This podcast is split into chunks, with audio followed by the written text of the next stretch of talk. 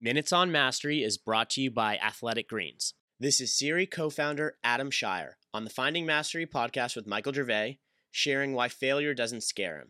My challenge to want to understand from you is once you've got that clarity, and then you go out into the world and you get some no's or it doesn't work or people raise their eyebrow or whatever it is, and you're not gaining the thing, the traction that you hope that you would get, and everyone's got plans, but what do you do when they don't go according to plan? Like, how do you buffer yourself from swallowing or digesting or hearing the reality of the world?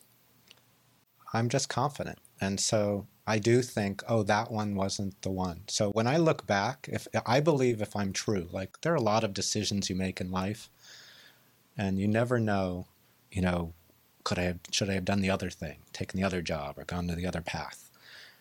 But I really believe if I follow this process and I'm true to myself, there's no way I can't succeed. And and and so often I like when I went to France, I didn't choose the job that uh, you know was going to pay me the most money, salary, right?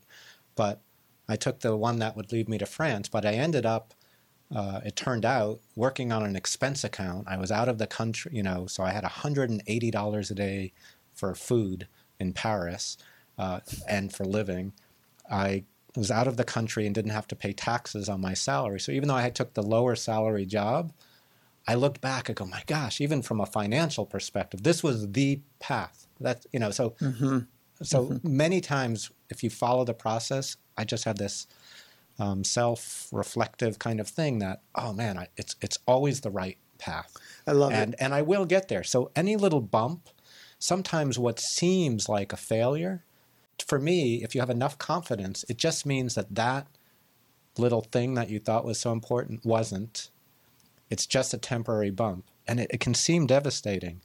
But when you look back, you go, oh, there's something better. Imagine a girlfriend, you know, you break up with your girlfriend, life seems like it's going to end. For if you're confident, you're like, well, that just wasn't the one. Right?